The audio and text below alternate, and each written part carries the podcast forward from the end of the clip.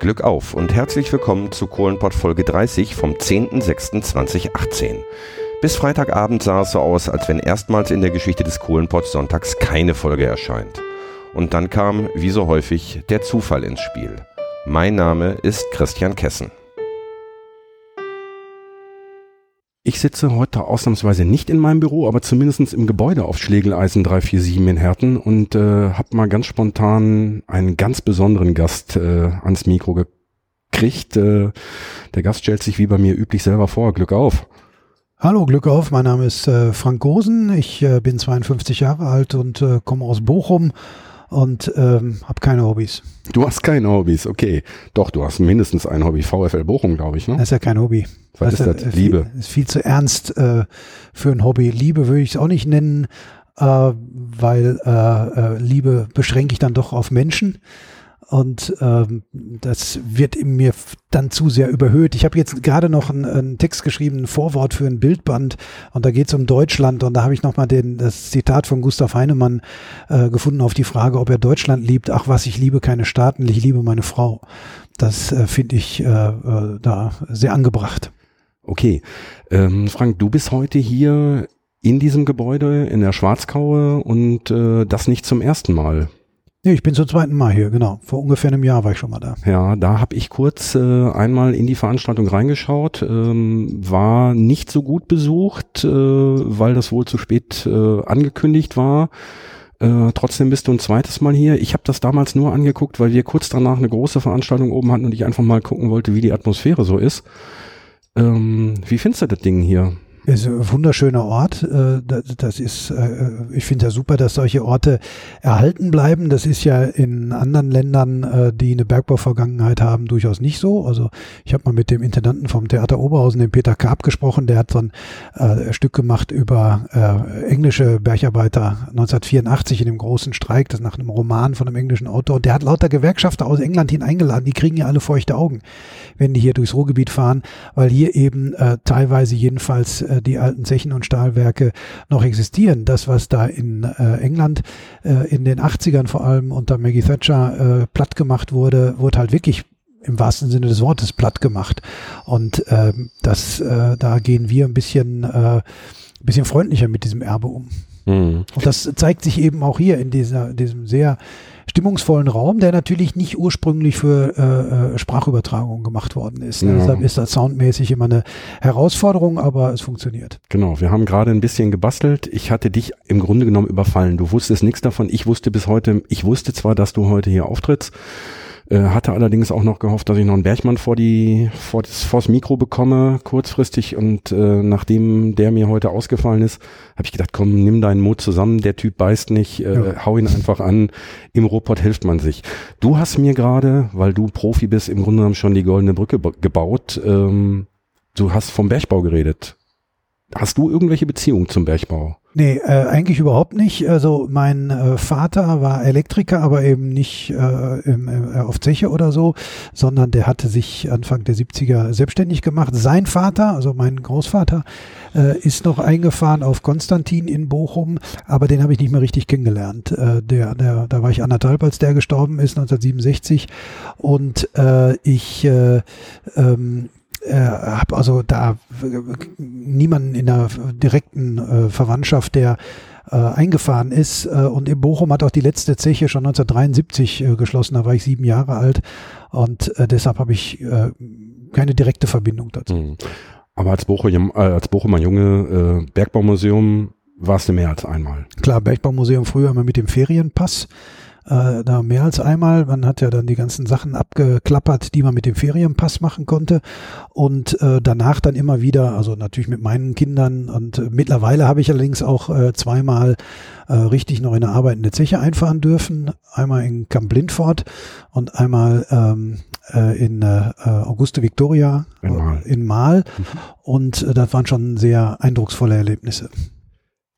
Ich frage eigentlich alle meine Gesprächspartner, vor allen Dingen die, die unter Tage gearbeitet haben, ob die sich an ihre erste Grubenfahrt erinnern können. Jetzt sind das bei dir nur zwei gewesen.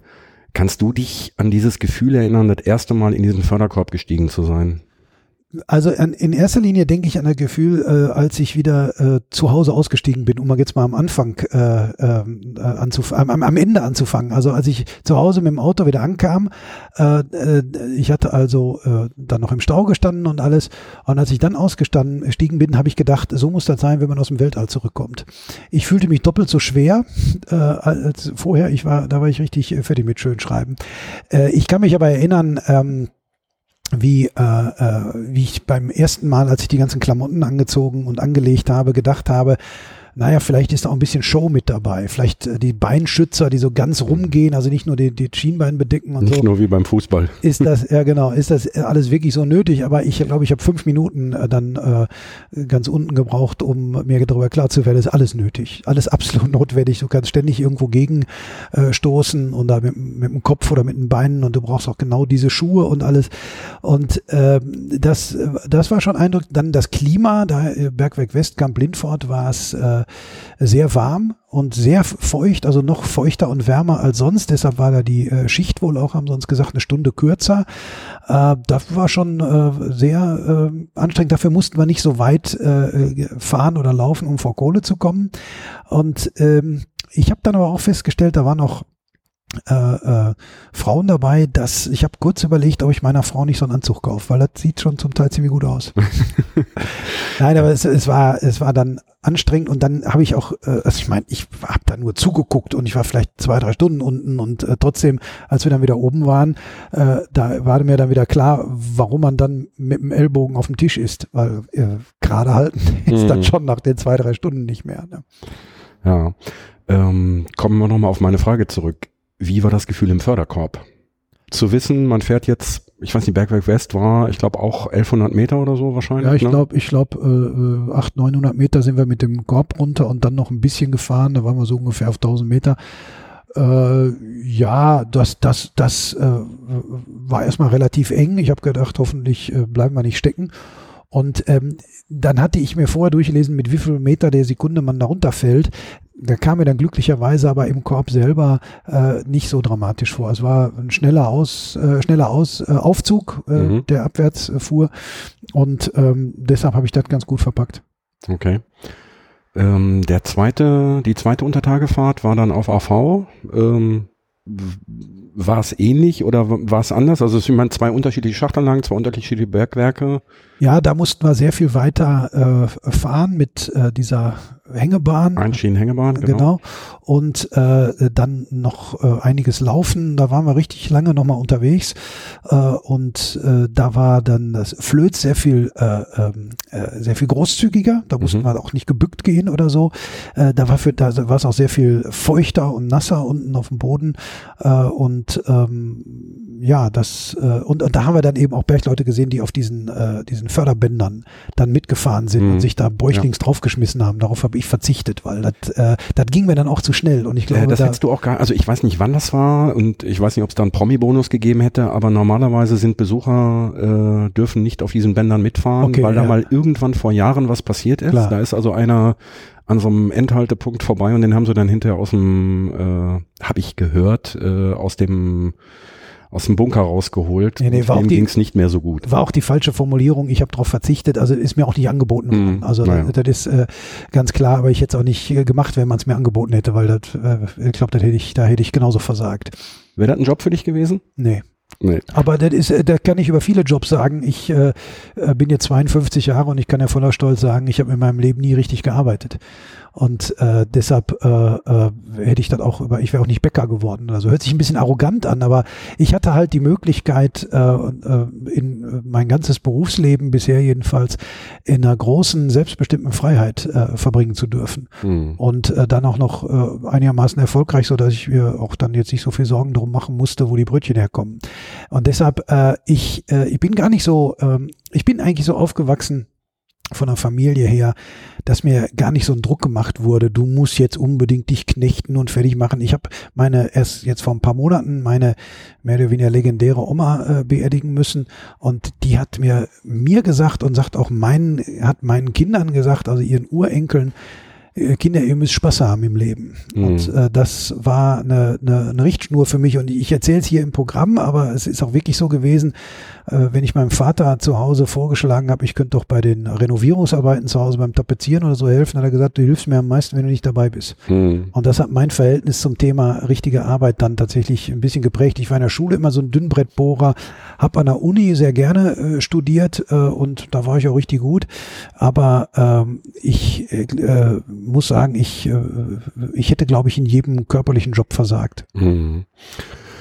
Hast du, ich kenne Teile deiner Bücher, ich kenne Teile deiner Programme. Du hast damals ja mit dem äh, Malmsheimer äh, was gemacht, du hast Tresenlesen gemacht. Äh, ich muss gestehen, ich kenne nicht alles. Kennt wahrscheinlich außer dir auch kaum jemand, außer deiner Hardcore-Fans. Hast du irgendwas in deinem Programm, was mit dem, mit dem Ruhrpott, mit dem Ruhrpott klar, aber mit dem Bergbau zu tun hat? Gibt es da irgendwelche Geschichten? Ja nur äh, äh, äh, nur über Bande, ne, dass ich äh, da äh, also ich kann ja nicht über was schreiben, wovon ich jetzt sogar keine Ahnung habe. Irgendwann wird, werden die beiden Grubenfahrten, die ich gemacht habe, natürlich irgendwo Niederschlag äh, finden, aber äh, ich äh, habe über ja viel über das Ruhrgebiet und seine Menschen erzählt und äh, aber noch nicht direkt über den Bergbau. Das äh, äh, wäre eine Sache, wofür ich viel recherchieren müsste. Ich habe das noch vor, irgendwann mal in einem größeren äh, Roman äh, das anzugehen, aber da habe ich noch sehr viel Respekt Respekt davor, weil es äh, doch eine, eine Arbeit ist, die äh, auch nicht leicht zu beschreiben ist, mhm. glaube ich. Und ähm, ich habe mal mit einem Museumsleiter äh, zusammengesessen von der Zeche Hannover, der mit mir studiert, der Dietmar Osses, und der sagte, wenn er äh, über technische Probleme mit Bergleuten spricht, die es früher unter Tage gegeben hat, und er sitzt mit äh, vier Bergleuten zusammen, gibt es fünf Lösungen, mhm, so ungefähr. Klar. Und äh, entscheiden muss dann der Steiger, auch noch heute, ne, Jahrzehnte danach der sagt dann, nee, nee, das und das war richtig. Und äh, das heißt, wenn man, äh, wenn ich darüber würde schreiben wollen, müsste ich, äh, da will ich mir sehr viel Mühe mitgeben. Mhm. Und äh, das, äh, ähm, wenn man es gerät sonst in Vergessenheit, wenn die äh, dann, wenn es immer weniger werden, die auch beschreiben können, wie es früher war, ne, wie es früher noch noch noch mal schwieriger und schwerer war als äh, jetzt im modernen Bergbau, was schon hart genug ist. Ähm, und äh, da muss ich mich rantasten. Ich könnte dir einen Tipp geben. Äh, ich gebe dir gleich einen Aufkleber, da steht die URL von diesem Projekt drauf, kohlenpott.de. Da kannst du einfach mal reinhören. Da sind nämlich genau diese Stimmen, die mhm. ich dann einfange. Ähm, ehemalige Bergleute, zum Teil noch aktive Bergleute, Leute, die gerade ausgeschieden sind, die jetzt entweder in die Anpassung gegangen sind oder aber auch äh, ja Leute von von Museen, Zeche Nachtigall und so weiter. Äh, kannst du gerne mal reinhören. Ja, super, mach Und wenn ich. du dann das Buch geschrieben hast, äh, darfst du dich gerne nochmal melden, dann machen wir vielleicht noch ein Interview. Frank, aber ähm, du bist ausgewiesener Experte fürs Ruhrgebiet. Was macht den Menschen im Ruhrgebiet aus? Ich, das wird immer gesagt, ich bin Experte. Das ist ich behaupte das jetzt einfach. Nee, das ist ein Anspruch, äh, den, den, den möchte ich erstmal von mir weisen, weil äh, es, es, es, und ich kann auch so eine Frage nicht beantworten. Was macht den Menschen Gut. im Ruhrgebiet aus? Weil äh, man ist zu schnell in diesem ganzen Klischee. Ähm, du hast vorhin gesagt, im Ruhrgebiet hilft man sich. Ja, da ist was dran, ähm, aber man sagt doch immer, im Ruhrgebiet ist man so direkt miteinander. Und ich, ich muss sagen, ich habe in den letzten Jahren jetzt zum Beispiel, ich will, kann jetzt ja nicht ins Detail gehen, aber ich habe beim VfL Bochum, wo ich im Aufsichtsrat war, lauter Sachen erlebt, wo ich dachte, wo ist denn jetzt diese verdammte Ehrlichkeit mhm. und diese verdammte Direktheit im, im Ruhrgebiet? Äh, und äh, da muss man aufpassen, dass man nicht zu sehr ins Klischee rutscht. Hier gibt's genauso Arschlöcher wie woanders auch. Das richtig. Das äh, wird auch keiner bestreiten. Aber ich äh, werde so häufig gefragt, wie sind die Leute im Ruhrgebiet? Dann sage ich, fahr doch hin. Gut, ich bin ja im Ruhrgebiet. Du, du, du bist hier, aber du kennst auch nicht alle fünf Millionen. Und ich will nicht alle über einen Kamm scheren. Und äh, wenn ich mich an so eine, ähm, an so eine Antwort dann doch herantasten würde, würde ich mal einen positiven äh, äh, Zug vieler Menschen, auch nicht aller, aber vieler Menschen hier hervorheben. Wir sind vielleicht ein bisschen eher fähig zur Selbstironie als andere. Also zum Beispiel als in Süddeutschland. Äh, da nehmen die sich unheimlich ernst und sind unheimlich von sich überzeugt, dass äh, äh, sie und auch ihr, ihre scheiß Landschaft einfach toll ist. Da soll man auch keine Witze drüber machen. Für die Landschaft können sie ja nichts, die haben sie ja nicht selber gemacht. Das geht, das geht in Köln los. Es gibt ja keine Stadt, wo die Bewohner so sehr von sich überzeugt sind wie Köln. Und ähm, ich will nicht mich selbst zitieren, doch ich mache es jetzt einfach, dieser Spruch woanders ist auch scheiße, ähm, dass der hier so gut angekommen ist beweist ja, dass, dass die Leute hier zu einer Selbstironie fähig sind. Einige, ganz wenige haben gesagt, ja, aber damit sagst du doch, dass hier scheiße ist. Eigentlich sage ich das ja nicht. Nee. Aber das verstehen die, verstehen ja die paar, die das, die das kritisiert haben, verstehen das ja nicht. Aber zu dieser Art von Selbstironie, dass man sowas äh, gut findet, sind viele in Deutschland nicht fähig. Weil äh, hier wissen ja alle, wenn wir aus dem Fenster gucken, klar, finde ich das schön, weil ich hier aufgewachsen bin. Wenn man jetzt objektive Maßstäbe äh, äh, anlegt, dann ist vielleicht das Allgäu mit schneebedeckten Wipfeln und so ähm, unter objektiven äh, Gesichtspunkten schöner. Subjektiv ist das hier das, was mich äh, geprägt hat. Für jemanden, der von außen kommt, äh, sind da vielleicht andere Sachen äh, schöner. Äh, und deshalb äh, muss man da immer ein bisschen aufpassen mit den Verallgemeinerungen und so. Aber wir können uns eben hinstellen und sagen, nee, schön ist das nicht, aber ist meins. Mhm. Und daraus sollte man auch ein gewisses Selbstbewusstsein ziehen. Also um dein Zitat zu vervollständigen, ich hoffe, ich liege da jetzt nicht komplett falsch. Das war A40, woanders ist auch scheiße, ne? So hieß das Programm. Ja. Aber äh, das war natürlich auf die ganze Gegend gemünzt. Das ist ja äh, am Ende der ersten Nummer in dem Programm äh, äh, stehe ich halt wieder auf der Eisenbahnbrücke am Loring in Bochum und denke an den Spruch, den angeblich mein Opa gesagt hat, äh, du woanders ist auch scheiße. Und das ist schon auf die ganze äh, Gegend äh, gemünzt.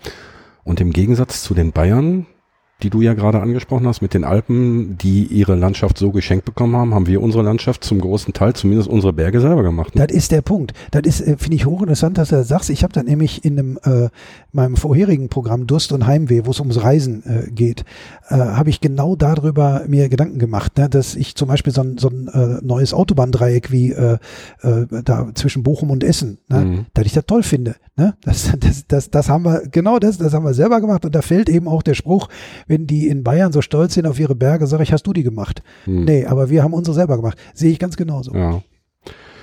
Frank, du hast gleich einen Auftritt. Äh, du hast gesagt, komm, fünf Minuten gebe ich dir. Wir haben jetzt, äh, ich schau mal eben drauf, wir haben 15 Minuten. Ja. Hast du noch fünf oder hören wir auf? Äh, ich müsste jetzt auch gleich mal was essen, damit mir das Essen nicht so schwer im Magen liegt, bevor okay. ich auf die Bühne gehe. Also ich habe noch dreieinhalb. Dreieinhalb, okay. Ähm, was ist für Ruhrgebiet? Jetzt habe ich einen Spratzer gehabt, egal. Ähm, was ist fürs Ruhrgebiet für dich persönlich typisch? Was muss man sehen, wenn man mal in Pott kommt? Ich habe Hörer aus Deutschland, äh, die kommen aus München, die kommen aus Hamburg, die kommen einer von, mindestens einer von Helgoland. Was sollen die sich angucken, wenn sie in Pott kommen? Typisch ist ja immer das, was einen von anderen unterscheidet. Und was unterscheidet uns voneinander, ist nun mal das Erbe der Schwerindustrie. Deshalb würde ich äh, die Leute hier immer äh, zu den äh, äh Hotspots der Industriekultur äh, schleifen.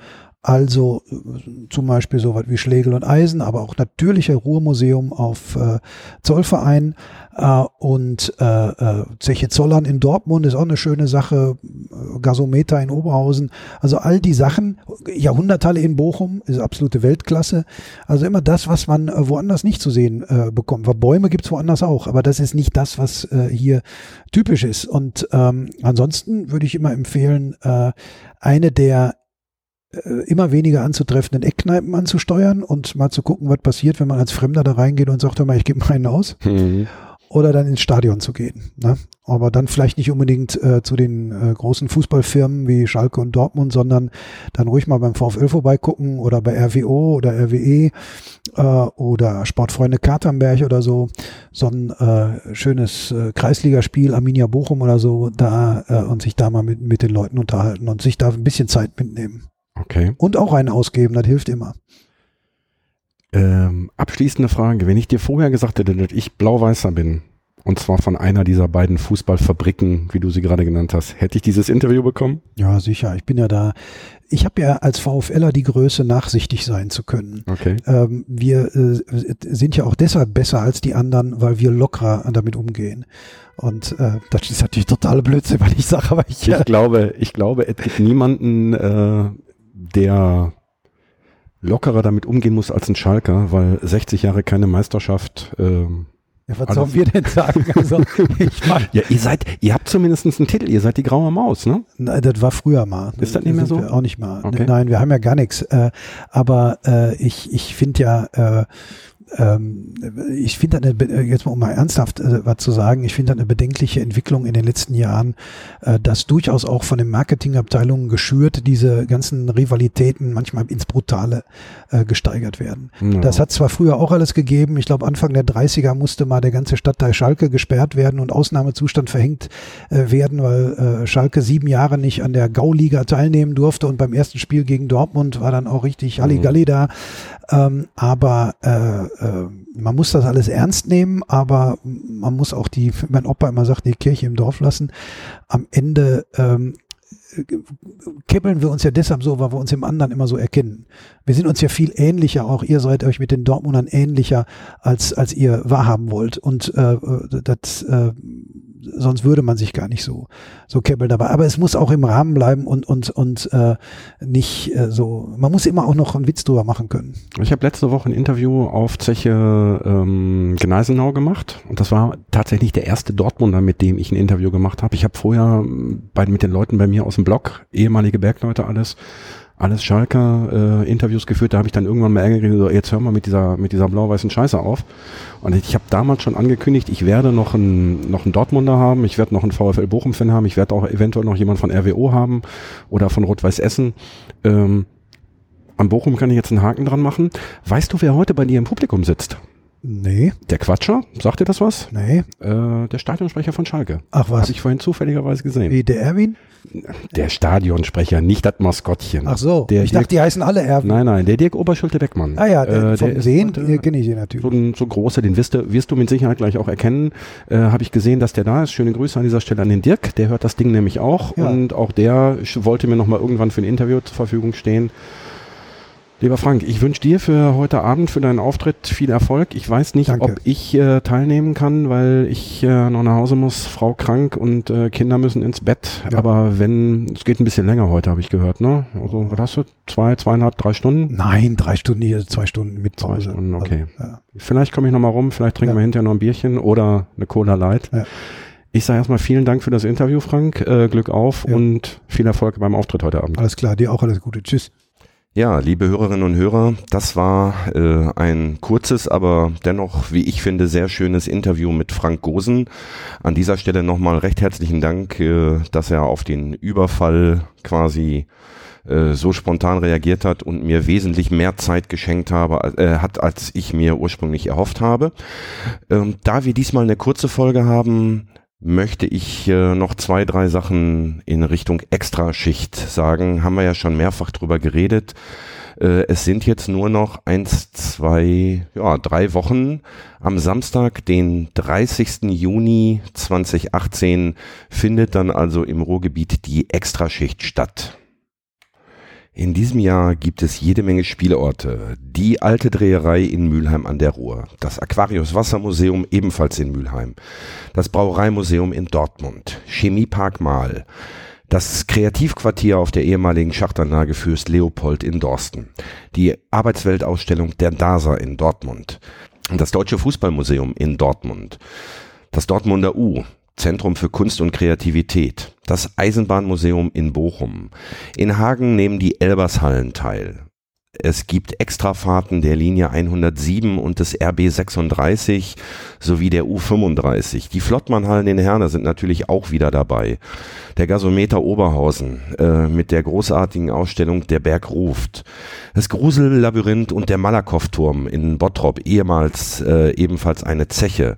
Das Haus Opherdicke in Holzwickede, das Höschmuseum in Dortmund, Innenhafen in Duisburg, die Jahrhunderthalle in Bochum. Frank hat gerade im Interview kurz darüber geredet. Neu dieses Jahr im Programm ist der Junkyard in Dortmund.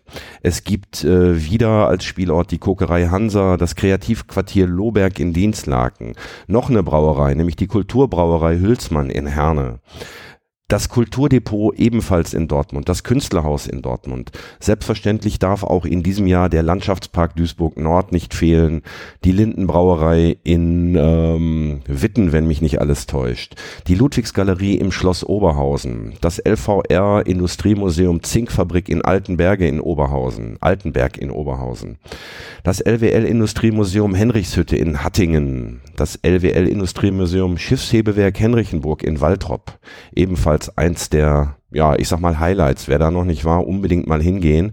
Auch außerhalb der Extraschicht immer eine Reise wert.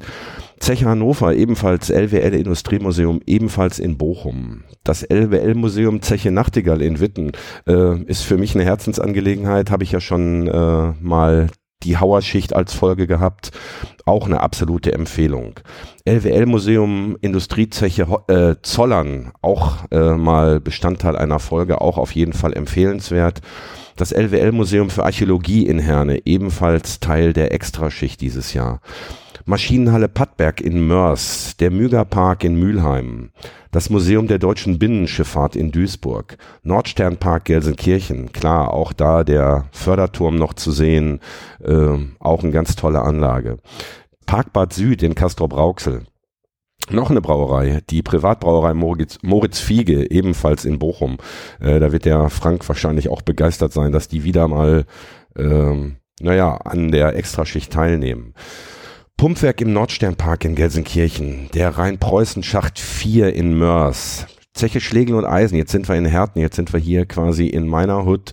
Ähm, da wird ähm, das Programm, da kann ich jetzt mal ein bisschen näher drauf eingehen, Stolze Erben sein. Tauchen Sie ein in die Härtener Jugendkultur der 60er und 70er Jahre. Musikalischer Taubenstart, eine Kegelbahn, die wir nächste Woche noch organisieren, ähm, Livebühne, es gibt einen Schrebergarten, es gibt einen Fußballtalk mit einigen Schalke-Legenden. Ähm, da einfach nochmal auf der Webseite nach genaueren Informationen gucken.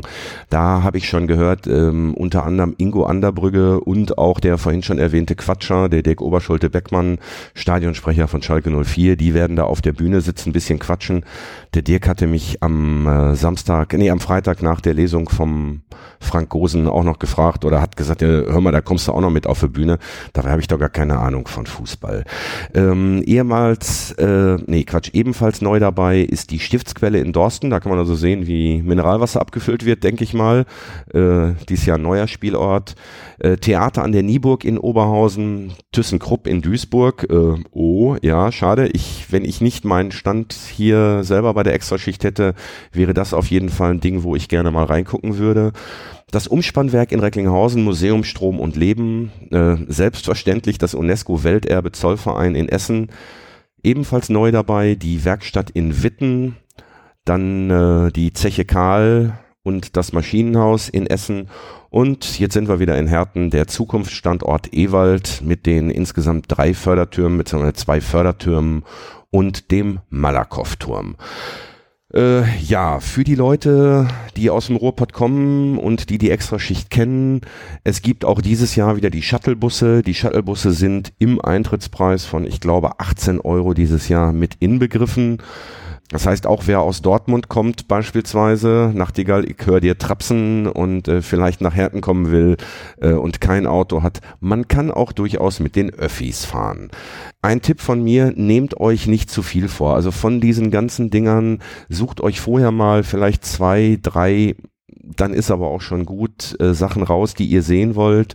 Guckt euch an, wie ihr mit den Shuttlebussen von wo nach wo kommt. Äh, es macht keinen Sinn, das Ding zu überfrachten, weil dann sieht man im Grunde genommen gar nichts. Und ich bin mir sehr sicher, auch im nächsten Jahr gibt's noch eine Extraschicht. Von daher vielleicht dieses Jahr drei Orte raussuchen, dann im nächsten Jahr die nächsten drei. Und wenn es dann bei 28 oder 30 Spieleorten bleibt, dann seid ihr in zehn Jahren auch durch und habt alles gesehen. Ähm, ja, in diesem Sinne bedanke ich mich nochmal bei Frank Gosen für seine Bereitschaft, mir hier den Hintern zu retten. Äh, liebe Hörerinnen und Hörer, wie gesagt, ich bin am 30.06. auf jeden Fall auf meiner Zeche auf Schlegeleisen 347 in Herten. Äh, wer vorbeikommen mag auf einen Pilz, äh, ich habe dann auch einen Pilz bei mir um die Ecke stehen, äh, so dass wir uns da nicht irgendwie an Stand stellen müssen. Ich werde auf jeden Fall auch zusehen, dass ich im Rahmen der Extraschicht noch ein paar Stimmen einfange für eine der nächsten Kohlenpott-Folgen. Äh, Hörerinnen und Hörer natürlich herzlich willkommen.